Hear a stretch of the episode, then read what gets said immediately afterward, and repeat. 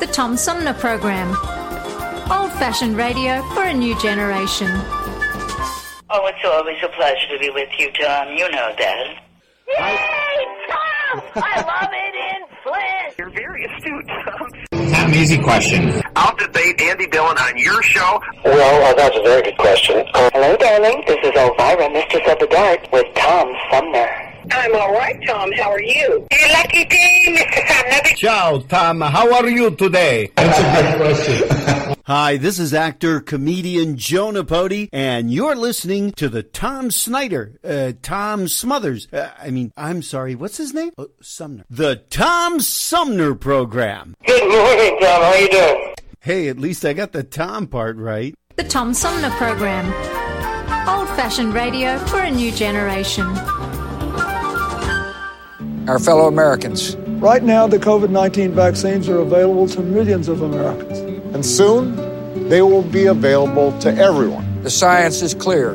These vaccines will protect you and those you love from this dangerous and deadly disease. They could save your life. So we urge you to get vaccinated when it's available to you. That's the first step to ending the pandemic and moving our country forward. It's up to you.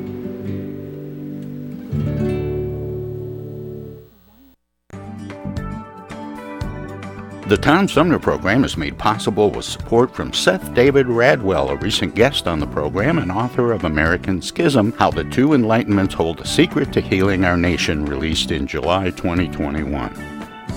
As Publishers Weekly writes in its recent glowing review of American Schism, business executive Radwell's epic debut examines the historical influences that have led to what he sees as the collapse of politics in the United States. Seth Radwell makes the case that the current chasm between the American right and left can be traced back to the 18th century's Age of Enlightenment and the basic tenets of liberty, equality, and reason. American Schism provides a historical perspective that can help bridge current day divides. American Schism by Seth David Radwell is available at Amazon, Barnes & Noble, and wherever books are sold. For more information, go to americanschismbook.com.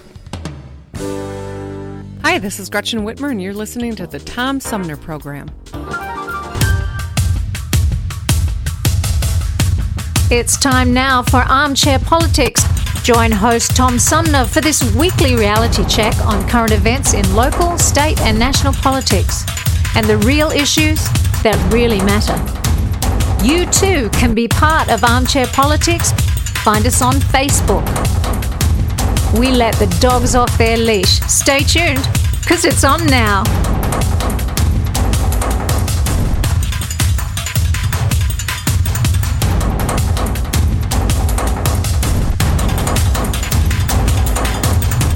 Hey, good morning, everybody. Welcome to this week's edition of Armchair Politics, our weekly roundtable on the Tom Sumner program. Joining me for today's edition of Armchair Politics, our panel of political pundits includes roundtable regulars on the left, Flint's premier political pundit Paul Rozycki. Good morning, Paul. Good morning. Good to be here. And on the right, longtime Genesee County Republican Henry Hatter. Henry, good morning to you as well. Good morning, Tom. And last but not least, making his uh, inaugural appearance uh, at the round table, a uh, recent guest on the show. And um, he is uh, a former National Security Advisor and counsel for the U.S. Senate Armed Services Committee, turned author of the Resurrection Saga and its most recent installment, Twilight of Empire, W.H. Wisecarver, a.k.a. Bill. Bill, good morning and welcome to the show. Morning, Tom, and uh, pleasure to be here. I feel like we should have some kind of fanfare to play when it's your inaugural. Uh, your... good morning. Good to have you here. Well, good morning. This is Henry Hatter. Glad to have you. Henry, it's a pleasure to thank you. And and thank Bill, s- since this is your first time, we're going to talk about some local things and then some state things, as well as some national things a little later in the in the two hours. But I always try and set up enough context that you may want to jump in or chime in. I've had some people uh, who aren't from Michigan say, "Well, you know, I'm not up on Flint or Michigan politics," but uh, generally speaking, feel free to jump in wherever you feel comfortable. No, I, I certainly appreciate that, and uh, you have uh, the experts right there that can tell you that. Um, I can look at these things more. I can I can look at these things more from a macro standpoint uh, because of the traveling schedules that I do and moving around the country. Uh, I can assure you that uh, the issues that that the community, that your district, that your state is dealing with is pretty much nationwide right now. Yeah, I, I think you're right, and that's why I never really shy away from including those those local pieces, Bill. But I always start with a few quotes, and the first one is modeled after uh, Flint-based comedian Mark Bondo's Facebook feature "Finish the Joke," and what I do is uh, set up a uh, oh, often a well-known quote or um, quote by a well-known person, and ask how would you finish this quote, and here it is: Get your facts first then you can what? How would you finish this quote? Uh, form your opinion or make up your mind? Or expand or elaborate or agree. Well, if because I once go ahead, Bill. Because once this, because once the issues are known, the solutions become obvious. Now that sounds like it came right out of your book, Bill. but, but a good point. But the the original quote, if I told you who said it, you'd you'd guess it immediately. The original quote is get your facts first, then you can distort them as you please. Oh. oh. And it comes from Mark Twain. Oh, oh yeah, my favorite. Figures. That figures, yeah. yeah. Well, here's here's one that, that got a lot of attention this week. I am here today because I believe that Facebook's products harm children, stoke division, and weaken our democracy.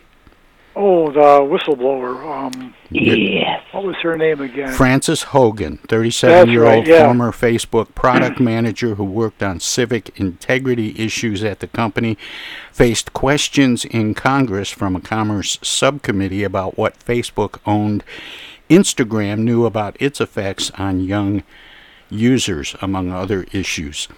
Um, anyone care to speculate about the global Facebook five to six hour outage that happened almost concurrently with Haugen's whistleblower testimony? yeah, that was interesting. Yeah.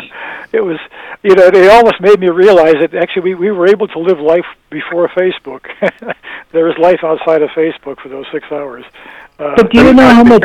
good point. I think that's a very a very good point to to the whole thing. I I watched uh, probably about two hours of that uh, of her testimony. Uh, just and you could just tell right off the bat this was the first time um you know in the major leagues of committee hearings and she was just articulate. She just laid it out. She, and and she laid it out in a very factual standpoint and quite frankly, what she was telling us is that I think that all of us knew that nobody wanted to admit to. And that um, basically, I think this is the moment of the, you know, it's like in the mid 50s with the cigarette companies, the tobacco companies, they knew in the 1950s mm-hmm. what they were doing, and they just buried that research and let it go. And um, I think that from that standpoint, I think this is going to be a very healthy conversation. What I'm hoping is that people will start paying attention to that, not only from a legislative standpoint, from a financial standpoint, but from actually looking at this from a sociological standpoint. What is this? What is this doing to our children? What is this doing to our society? What what uh, amazes me most about this, the amount of courage that she had to have to walk out on stage all by herself with no support of any kind. Don't know where the reactions are going to come from. Have no friends. She's on her own now. And has decided to do this. And as you say, Bill, she was very articulate and she knew what she was talking about. You know, I, I found when the, when that shutdown shutdown took place, once I realized what it was, I found it oddly refreshing. I mean, I find myself, frankly, wasting an awful lot of time on Facebook, and I'm guilty of that. but when it was down, I, I thought my computer had a problem at first. But when I realized it was something more than that, it was it was almost uh, again kind of an odd sort of relief not to have to mess with it for a few hours. Uh, a, a couple of things. One, if I were to put on my foil hat, I I would suspect that uh, Zuckerberg or some of his cohorts were uh, giving us a little taste of life without Facebook in Uh, the wake be, of yeah. that testimony. Um, but an interesting sidebar. I got an email, and I, I don't know if I'm going to have a guy on the show yet or when, um, but an um, internet analyst. Um, I, I got an email from an internet analyst who observed that during the Facebook shutdown, visits to porn sites went up 270%. Well, you know, a lot of people don't. A lot of people don't like to admit this, especially in the internet business. But uh, the, actually, the porn, the porn industry is the biggest is the biggest revenue generator in the uh, on the internet. well, it certainly was when Facebook went down. I'll be darned. Over 40% new users. I mean, what I found out, what I found interesting they had that picture in the news uh, uh, last night of here are these um, people. I'm not exactly sure what country they were in. Uh, it might have been India or Pakistan. I mean, they're sitting in the these these women uh, dressed in traditional saris with uh, barefooted, all on their iPhone, saying, "Oh, we can't do business now because Facebook went down." And I'm kind of going, you know, and it, and it goes back to what Paul was just saying. You know, it's like, oh, geez, what can't we even remember life before before Facebook? I, I got an email from a uh, political campaign that um, th- that blamed Facebook's outage on a significant loss in campaign fundraising revenue and sending out an urgent plea for donations to help pick up the slack. Oh. And and I'm not sure if their online fundraising was as tied to Facebook as they tried to make it sound. but I thought it was kind of of gap. I thought Yeah. it was kind of funny they were using that as, you know, oh no, we lost a ton of money because Facebook was down. Hmm. Which which only goes to show that the the trolls know how to switch tracks real fast in this world. That's true. Yeah. Well, here's another one. I'm not sure if I can squeeze this in before the break or not, but I'm going to give it a shot. I've got another quote that got my attention. This is our moment to deliver on all of the promises that we made, but she is just absolutely standing in the way of that without making clear what she wants. Hmm. I, I know you're not going to guess who this was. It's not somebody that we would all know. Uh, it was Emily Kirkland, who is the executive director of Progress Arizona.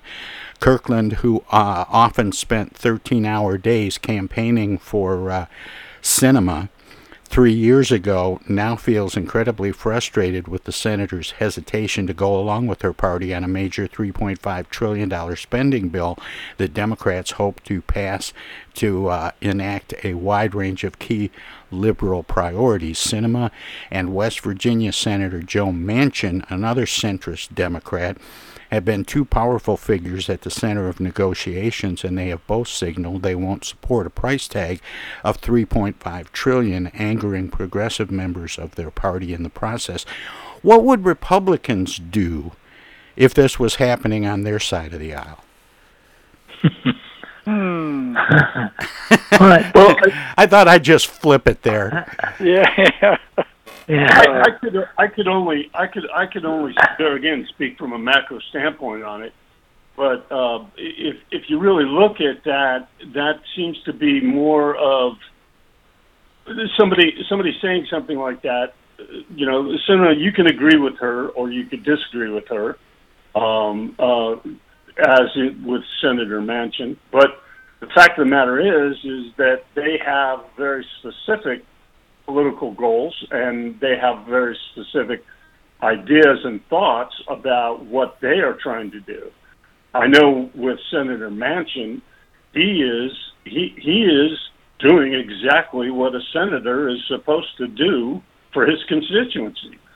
I mean, he's he's definitely worried about, you know, contrary to some of the modern myths that are being passed around in in the country now, um, the West the, the the West Virginia coal mine, uh, America was built on their backs, um, just as you know, people up there in Michigan. Uh, the, the this country industrialization of this country was built on their backs. Now we're saying oh, well, we don't want to use coal anymore. Well, that's fine, but what are those people supposed to do now? Oh, we're not going to use uh, industrial ma- uh, industrialization anymore. Well, what about all those people? Where where, where are we going to go with them? Well, you know. Hey, Bill, I got I've got to cut you off there, and uh, okay, we're going to take a short break, but we'll be back with more armchair politics right after this. Everybody's doing a brand new dance now. Hi, this is Mark Farner, and you're listening to the Tom Sumner Program. I'm Julie Lopez with Crime Stoppers. Have you ever wondered what to do if you have information about a crime or the whereabouts of a felony fugitive and you want the police to know but you need to remain anonymous? Well, here's what you can do. You can go to p3tips.com or download the mobile app. You can go to Crime Stoppers of Flint and Genesee County's Facebook page and click on the Leave an Anonymous Tip tab, or you can call 1 800 422 jail. All methods are anonymous, and if your help leads to a felony arrest, you may be eligible for a cash reward. Remember, your voice matters. While we've been staying safe at home, scientists have been on a journey. The destination? A COVID 19 vaccine. This journey began decades ago with research into other coronaviruses. Scientists built from there with months of research and development, cooperation with other experts worldwide, and clinical trials on tens of thousands of volunteers of diverse race, age, and health status. They arrived at a safe, effective vaccine and hundreds of thousands in Michigan have already been vaccinated. But the next step is ours. We need to get the vaccine when we can. Keep wearing masks correctly and taking precautions until we reach our destination freedom from COVID 19 and getting back to the lives we love. Discover the facts for yourself at michigan.gov slash COVID vaccine. A message from the Michigan Department of Health and Human Services. The Tom Sumner program plays host to the best political roundtable on radio every Wednesday from 10 a.m. to noon. Armchair Politics features great commentary and analysis about the headlines from local, state, and national politics with an alumni of world class pundits, plus quotes, tweets, and those weird and wacky stories we call the X Files. If it's Wednesday, catch Armchair Politics on the Tom Sumner program. East Village Magazine is the monthly neighborhood magazine read all over Flint. With support from grants, donations, and advertisers, East Village Magazine's talented local writers give you an in depth look at local news, issues, and people that make Flint Flint. Copies of East Village Magazine are available at many of your favorite shops and restaurants around Flint or online at eastvillagemagazine.org. East Village Magazine, community focused and community supported. Discoveries. They happen when we least expect them, in places we thought we knew. And discoveries have a way of teaching us a little more about ourselves along the way. Welcome to Flint and Genesee County, where up north meets down south. Home to Michigan's largest county park system and a vibrant culture. A place filled with discoveries we've yet to make throughout acres of beautiful lakes, wetlands, and woods, and in the diverse city beyond where the uplifting melodies of gospel choirs fill the air, where the work of renowned artists color the galleries and museums, where the fresh fruits and vegetables at the downtown farmers market awaken our senses, and where the cultural center and planetarium broaden our view of the world. Let's spend a few days enjoying the wonders of Flint and Genesee County, where the joy of discovery is pure Michigan. Your trip begins at Michigan.org. Technical assistance for the Tom Sumner program is provided by Swiftlet Technology, engineering and IT services at swiftlet.technology. I know of a place where you never get harmed, a magical place with magical charms. Indoors, indoors, indoors. Take it away. Hi, this is Deb Cherry, Genesee County Treasurer, and you're listening to the Tom Sumner Radio Show. And welcome back, everybody, as we continue Armchair Politics on the Tom Sumner program with our roundtable regulars, Paul Rozycki and Henry Hatter, joined today by uh, first timer Bill Wisecarver. And uh, welcome back, everybody. Bill, uh, uh, sorry to cut you off and go to break there. It's usually Henry that gets cut off. But uh, welcome, welcome back all. And uh, Bill, do you want to you want to pick it up where we left off, or or you, is it okay to just go ahead and move on? Well, I, I- the only the only point that I just wanted to make on that is that uh, these these people are looking at well, it's got to be 3.5 trillion or it's got to be 1.5 trillion. Uh, you know, and and when you really start looking at it, uh, there's a lot of room here for really being able to get this done in a way that without without the political with, without the political hydropole that we're that we're seeing right now, and that is just causing even more confusion in in the entire in the entire process. You know, now they want to get rid of the filibuster. Now they want to do, you know, they they want to start changing the rules again. Well, that's how we've kind of got into this problem by trying to change the rules for whatever party was particular, you know, whatever party's particular position was at any time. And that and that was really my only position uh, or my only thought on it. Yeah, I think one of the main goals somewhere here is to restore trust that the system can work at all. And I think in some ways that that some product has got to be produced out of this, whether it's 1.5 or 3.5 or somewhere in the middle. That that the the the public expects some kind of results uh, Yeah. rather than endless, endless bickering. But but th- there are two issues on the table. One is the infrastructure building business, which all Americans agree with. The other includes frivolous spending, paying debts off, and paying for hidden agenda items, the 3.5 million. That's why there's so much discussion about it. And I'm really glad to see some of the Democrats also uh, chime in on this issue so that we're not spending ourselves out of existence. And, and Henry, that that is a, a, a perfect point, and that is the point that the American people need to understand. Without all of these political, without all this political rhetoric going back and forth, and, and partisan politics within within our government, um, your your point is, I, I I'm in total agreement with it. I guess. I mean, when you look at it, uh, you know, just as an example, uh, and, and it's a small example and it's a generalization, but it kind of gives you an idea of what we're talking about when we start talking about these numbers. Um, they want to put uh, $450 billion into pre-K school. Okay, well, that makes sense. I, I think that that's a really good idea. My, uh, you know, as a matter of fact, I have I have a, a niece who runs a Montessori pre uh, pre-K school, and you know, wonderful what they do for the kids, and I think it's a, a great idea. But you say, well, you're going to put 450 million. Well, you know, it, it costs her approximately, you know, with the rent and salaries and everything that you have to buy as a business, it costs about two thousand dollars a student, or about fifteen hundred dollars a student. Well, okay, fifteen hundred dollars school a student. I know that that's really a good thing. They want to put four hundred fifty billion in it. I mean, just divide that into fifteen hundred dollars per student, and and you know you, what what do you come up with? Uh, you know, to just make the math simple. Uh, you know, three hundred million pre pre K school. Wait a minute, that doesn't make sense. And, and she Good analogy. She has this. She has a school. Um, she her school is in probably one of the richest zip codes in, in the country. Uh, it's in easily in the top five.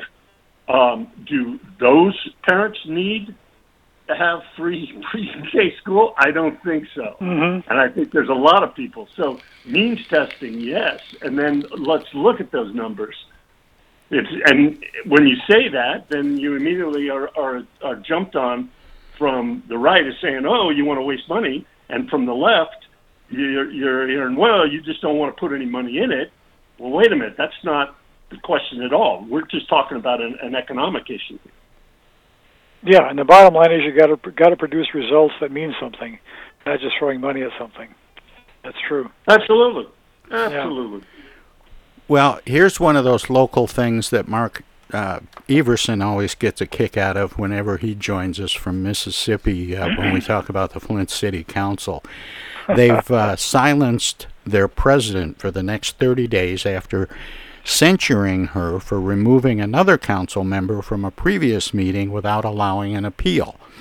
Council President Kate Fields, who represents the city's 4th Ward, can continue to vote as she serves her punishment, but will not be allowed to speak or chair meetings for the next month following the council's 5 to, to uh, 5 to 2 vote on uh, Tuesday, September 28th.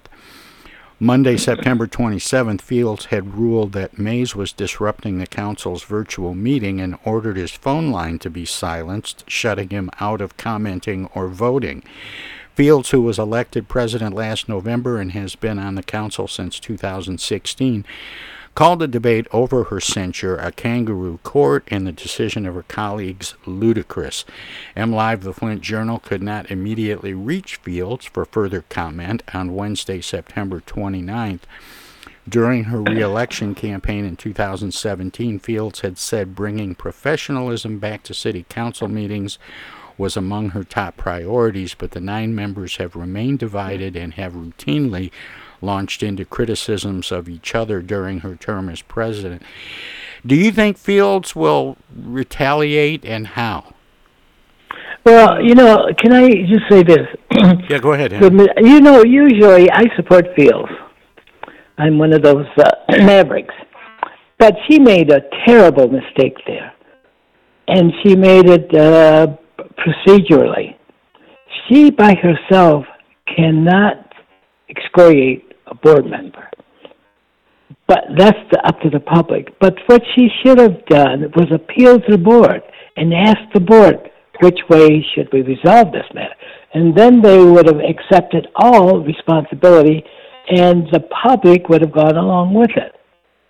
But but she she took a risk there and she got I just you know, I just shake my head at the whole city council's behavior from week to week. I mean, this has just been part of such a long pattern where I think I've seen half a dozen of them have been censured within the last several years by one member or another, and, and certainly several have been kicked out. Eric Mays is particularly, but he's, I'm not sure he's alone in that in that category.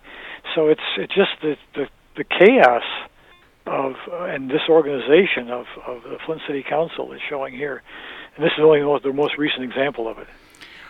Well, I might add that um, I, I I suspect that we're going to hear more about this story because last week I had scheduled all of the candidates uh, running for Flint City Council in the November election in one-on-one interviews.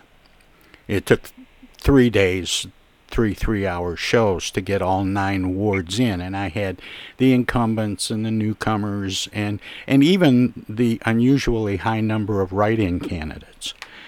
And um, Kate was scheduled for Thursday morning, and I got an email from her, or I guess maybe it was a well, I can't remember if it was an email or a text message. In any event, she canceled her appearance on Thursday Mm-hmm. morning's show, um, citing that she might be considering legal action and shouldn't say anything. Oh, that's interesting. And and um, so I, you know, I wrote her back and asked if it was okay if I substitute substituted the interview I did with her during the primary, and she said, "Yeah, fine."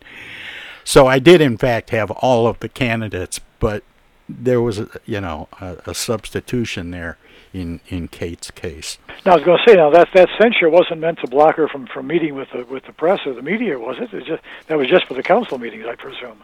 Right, uh, and and I don't think, um, yeah, I don't think she canceled because she okay. know, was not allowed to speak. I, I, I think it was more about you're not supposed to speak during pending litigation. Yeah, uh, that would have been another. But big but again, that's that's I might be reading something into what she said and how she phrased it and so on. But but I I stand by my suspicion that we're going to hear more about that. Sounds story. like you're right. Yeah, I have a hunch. Uh, I, I could only I could only look at something like this, and you know, here again, I don't know the issue, and you have the experts there, Tom, that that can tell you the inside story of that. But there again, from a macro standpoint, why would this woman not? You know, somebody said something she didn't like, or was doing something she didn't like. Why would she want? Why would she want to to censor that or, or stop that person from being able to talk to the community. And then at the same time, why would they go back and do that? I mean, what what is the issue here? That you know, there's a lot of people that say a lot of things. I see it on TV all the time that I don't like, but I I have to look and say, well, wait a minute. You know, I mean, what what are they? What is the message I'm trying to be told here? Well, and I, I think just this to, whole idea of this cancel culture well, if you're saying something I don't like or you have an opinion I don't agree with, then I just want to shut you up. And yeah, I Bill, don't really understand that on both sides. Bill, for you, there's uh, there's some context missing because these city council meetings, um, the there are members and, and one in particular who's especially guilty of of being sort of uh, obstructive and disruptive and, and to the point where council meetings are lasting seven and eight hours, running into the wee hours in the morning. So oh, there's oh, yes. there's been this ongoing sort of battle to you know to try to be civil, and it's it's just not working. And this is another example of that. When you hear it by itself, it sounds like people overreacting to something, but this is the back and forth that goes on all the time. And, and here is here's where I take the next step: is then why isn't the entire council saying, "Hey, uh, hey, pal, why don't you sit down?" I mean, I you know, I mean, maybe. Maybe Henry or Paul could. could that's that's you know that's got people I mean, all but over. I mean, that doesn't sound like that's one personal person's issue. Bill, I mean, that's God that, only knows. I've been in those meetings when when you got some gas bag up there, you know, raving for nine hours. Well, ironically, it seems like that one person seems to actually encourage others to do somewhat similar things, not quite to the same degree, but uh, to, you see similar reactions, and that's why I say the meetings go on till three or four o'clock in the morning sometimes. But and, Bill, uh, that that very point that you made has people in Flint and Genesee County scratching their heads yeah. all the time.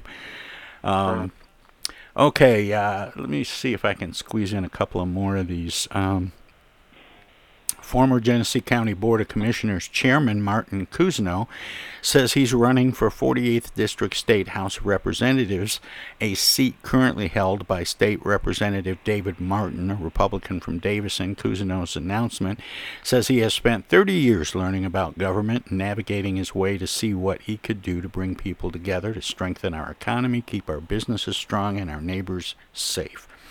A Clio native, Cousineau served two terms on the county commission, but was uh, defeated in 2020 by political newcomer uh, Meredith Davis, a Republican from Flushing Township. Martin is serving his first term in the state house. He defeated Democrat Cheryl Kennedy to win the seat in 2020. Is this seat likely to flip back to Democrat again? Ah, that's a good question. I mean, what if you take a look at the northern part of Genesee County, which used to be, you know, very Democratic, it's gone Yes. Republican uh, for presidential level and and on the local level now for a couple of elections. So, it it may be a challenge.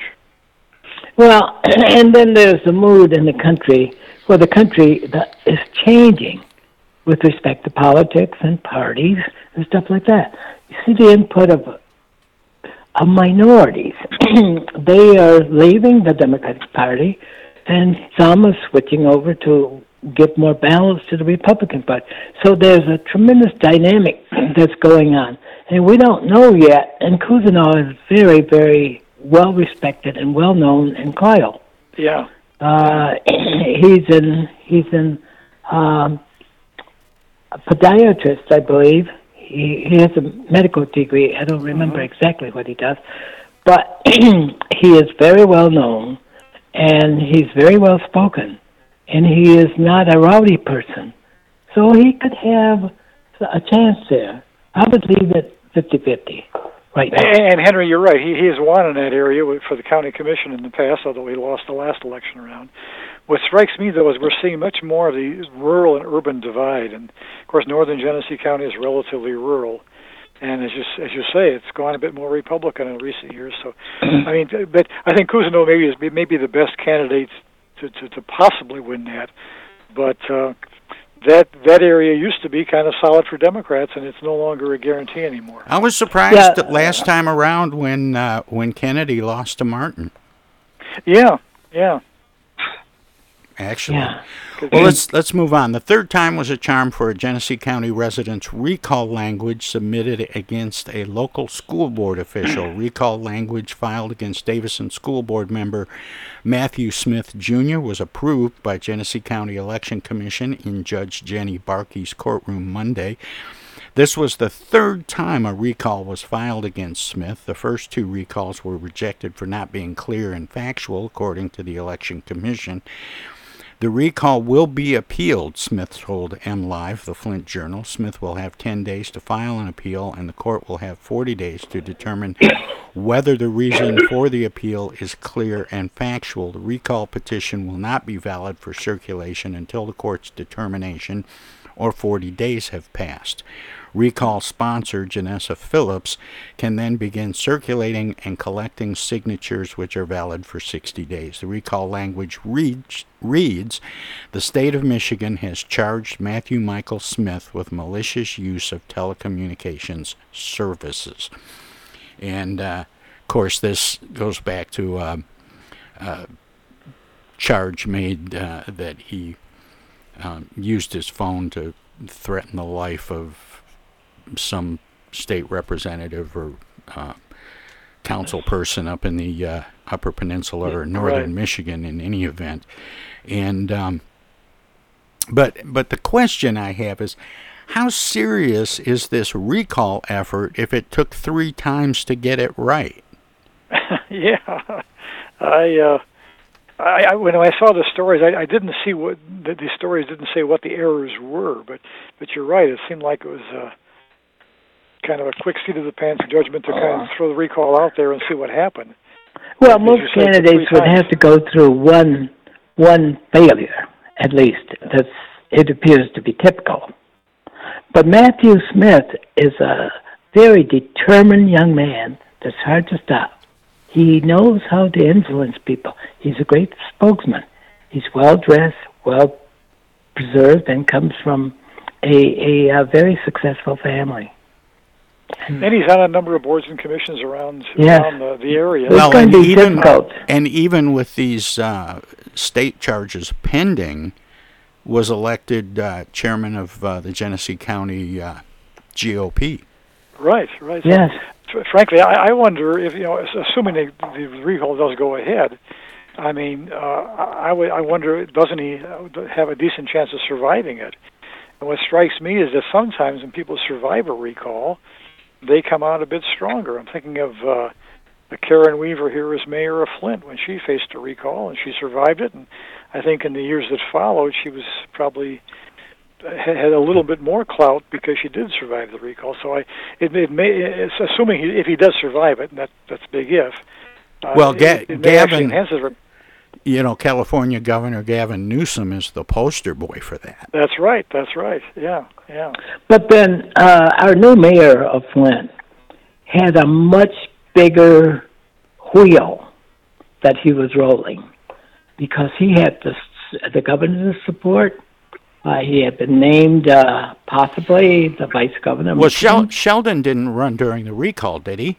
I know, no, no, no, he no, did. That was afterwards. But he ran against Karen, and he Yeah, he won handily.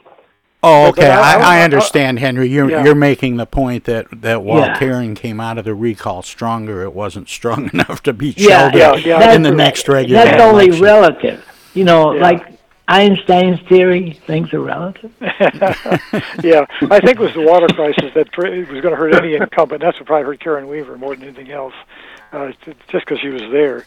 But I, I was struck by the fact that having survived the recall very handily, she was, uh, like I say, in some ways in, in a better position after the recall than she was beforehand.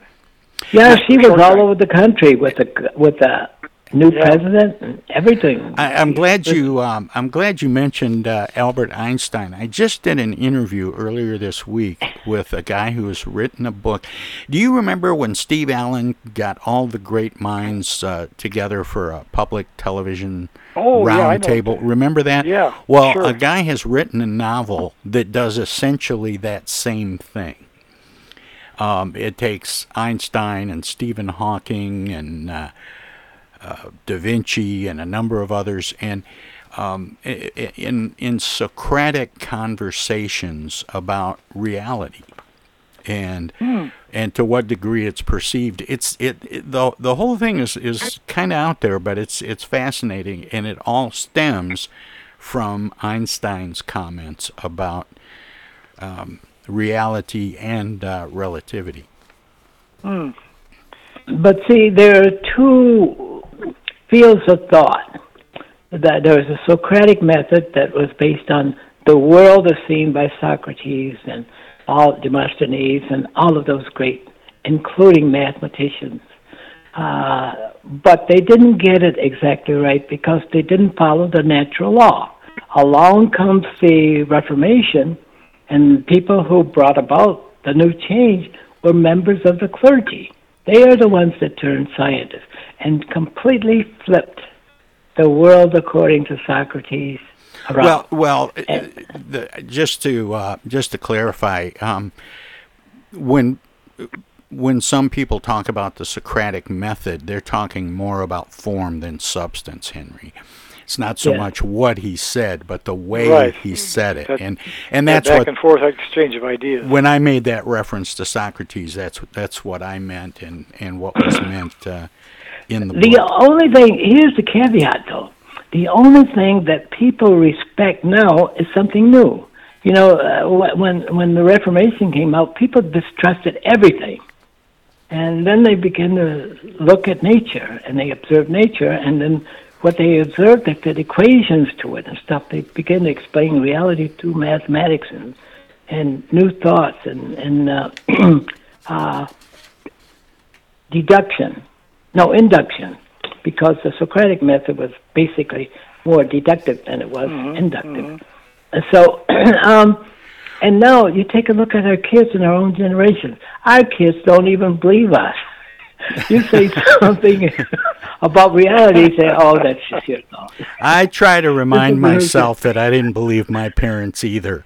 That's Um, right. Yeah, we all but- we all went through that. But Yeah. we have to, we have to take a break here, but we are going to move Yeah. on to uh, Lansing and Washington. There's some real interesting stuff in the news this week, and uh, and of course we have our roundtable regulars Paul Rozycki and Henry Hatter. They're joined by W. H. Wise Carver, and and uh, we'll have all three back with us uh, after we let our broadcast partners at 92.1 LPFM Flint squeeze in a few words or do whatever they do when we go to break. If you're streaming us at TomSumnerProgram.com, we have some messages as well. So don't touch that dial, don't click that mouse.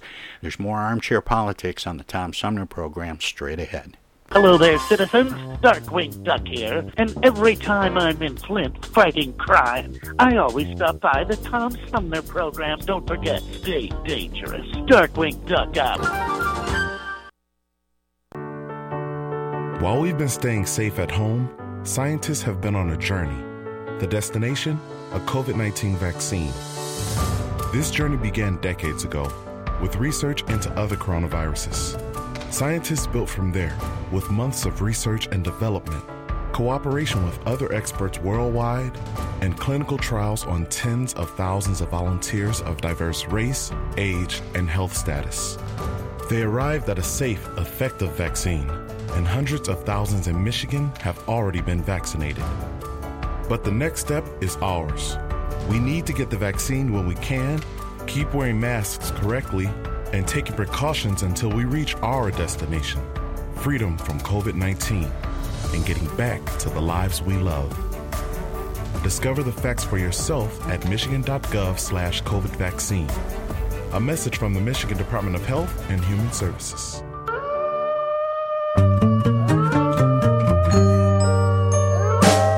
Armchair Politics is going to hell. Hell, Michigan, that is, and you're invited. On October 27th, Wednesday before Halloween, Armchair Politics will be broadcasting live from 9 a.m. to noon from the Hell Saloon in Hell, Michigan, near Pinckney.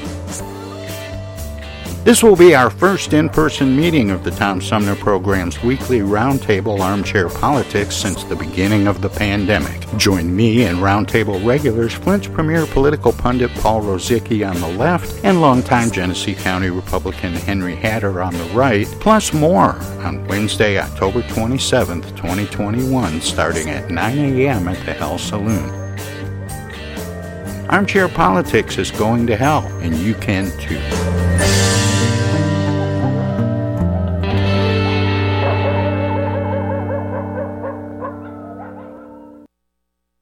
Say, objection. I object. I object to that, Your Honor. Oh, hi, Mom. What's up? Dana, what are you doing? Oh, you know, just um, Attorney General stuff. Listen, I have a legal question. What is it, Mom? I just got a call from the water company. Apparently, your father has not been paying the bill.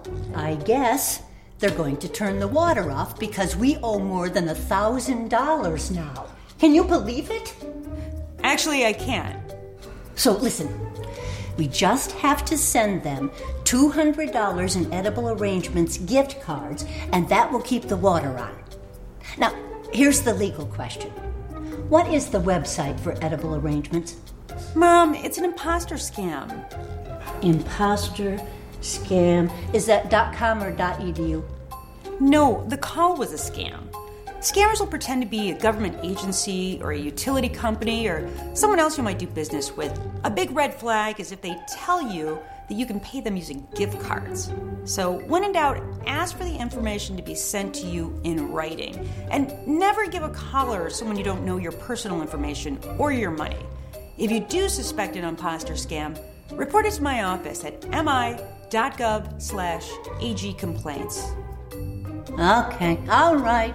And Dana, where do I file a complaint that my daughter hasn't visited in over a month? Does your office have a website for that? Okay, Mom, I'm hanging up now. I'm Michigan Attorney General Dana Nessel. Visit mi.gov slash agcomplaints for your connection to consumer protection. This is U.S. Senator Gary Peters, and you're listening to the Tom Sumner Program. Welcome back, everybody, as we continue Armchair Politics on this Wednesday edition of the Tom Sumner Program, featuring our roundtable regulars, Paul Rozycki and Henry Hatter, joined by author Bill Wise Carver for our uh, roundtable discussion. Several local Michigan health departments scrambled Thursday trying to decide whether to rescind school mask mandates and COVID 19 quarantine rules for fear they could lose state funding because of language in the newly approved state budget. And at least two of Michigan's largest cities will still pursue COVID 19 vaccine and testing policies despite separate budget language that appears to ban vaccine mandates and passports. These decisions are part of the uh, broader fallout and confusion stemming from several passages tucked away in the more than 1,000 page, nearly $70 billion budget Governor Gretchen Whitmer signed last Wednesday. Though Whitmer has said the legislative language that strips state funding from local health departments with school mask mandates is unconstitutional, Norm Hess, executive director of the Michigan Association for Local Public Health, said some local leaders are not convinced. Who wins in this battle? the government's going to win in the last analysis. You can believe that. But I think the, court, the courts are going to resolve some of this in the end. It's, I think I can see court challenges all over the place here. Yeah. You know. But she has uh, hands on the purse string, the deepest purse. And when school districts begin to lose money, and teachers and parents get mad, they'll take the places apart. You know, you don't you don't want to you don't want to lock down lock out kids from schools. But but I, I can see the, the I, I can see the quandary for school boards where, you know, they may want the mandates, but they're afraid if they if they don't yes. if they if they keep them, they're going to lose you know state funding. That's yes. a terrible dilemma for school boards and other you know, dilemma. county commissions to be in. Yeah. That's the worst. That's one of the worst things that can happen to society, is to defund schools. Yeah. No, and, and and like I said, and, and school boards aren't you know aren't uh, pandemic experts or medical experts, so No. it's a tough choice for them to have to make. And uh, I would think, Well, it- policy it wise, is, it'd be a lot wiser for the, the governor to have a either a statewide mandate or not have one, but make it make it a a, a standard policy rather than dumping Yeah. it on the on the individual local governments. Yes. Well, and it should be. I, I mean, it's it's a little bit distasteful that there's a discussion being held about what to do with regard to public health and safety, and money is a factor, Yeah, yeah. especially know- at, especially at the county level and at the school board level. Money rules in the last analysis. the person that will not benefit by the money is going to be the loser. Yeah, I mean, if local districts lose money, they're going to be hurt very badly, and I can see why they're afraid because they're, they they can't afford to lose that kind of state funding. People don't trust schools. They don't trust school school boards. They don't trust government, and then we're going to compound the issue by defunding these organizations. What a disaster! And, and my understanding is that this this particular phrase was some kind of standard boilerplate language that appears in all kind of laws, and it it it's just you know the kind of stuff they pull off the shelf to to pass the budget every year, but somehow it takes on a different meaning in this context. At least that's one version I heard along the way. uh, and- and- excuse me. Go I- I ahead, just Del. would- yeah, I'd just be interested in, in you know, uh, Paul and Henry's idea. What what do the people think about this? I I, I, I have a very hard time uh, understanding the politics of this whole mask thing. I'm, you know, when I was uh, in the Marine Corps, I mean, I was in the middle of the MERS epidemic in in in Kuwait and Iraq. I was I've been in I've been in a cholera epidemic and two hepatitis epidemics in Asia. Uh, you know, living there at the time, and geez, you know, you put on a mask or you know you're sick, put on a mask. I, I I don't understand the political side of this, and and you know Yeah. I'd really like to hear Paul and Henry's you know the idea of you know kind of how do the people feel about this, and why is this such an issue? yeah, Paul? you know, but what's- go go ahead, Henry. Uh, may I, Paul? well, I think the first thing is that we live in a democracy. We have choices. And people use that to the nth degree, choices. and about 50% of the people are on one side of the issue and the other side. So it's difficult to get any kind of consensus right there. And people are sharply divided. It takes something, democracies, this is a difficult issue for democracy to handle.